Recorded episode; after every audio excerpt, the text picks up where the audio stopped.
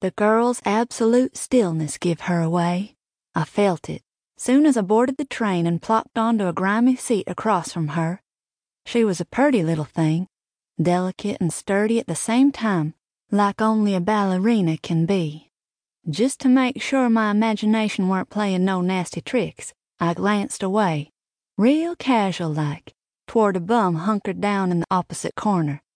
Her skin was a wrinkled nut under a moth eaten toboggan, and her fingers trembled along the dirt streaked canvas tote clutched tight against her chest. Drunk or palsy? I dismissed her. Weren't no never mind to me which afflicted her, long as she was human. And she was, up one side and down t'other.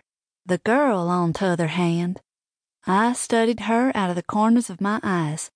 Sure enough, she flickered like one of them old black and white movies, sometimes there, sometimes not. A sigh stuttered out of me. I was only going to be in the ATL for the evening, hardly long enough to find a flirt and maybe, just maybe, scratch a persistent itch. I'd left my gun in the car, Daddy's knife too, on the slim hope of avoiding whatever security guarded the bars I was aiming to visit.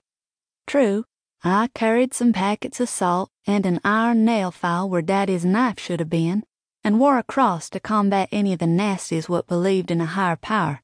That didn't mean I had time to deal with no ghost. The problem weren't her identity.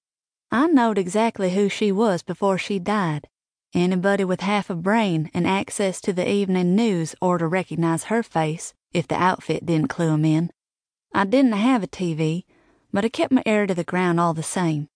This little girl, this tiny dancer in her pretty pink tutu, with her dark hair slicked back in a tight bun, she died a horrible death one night on this very train.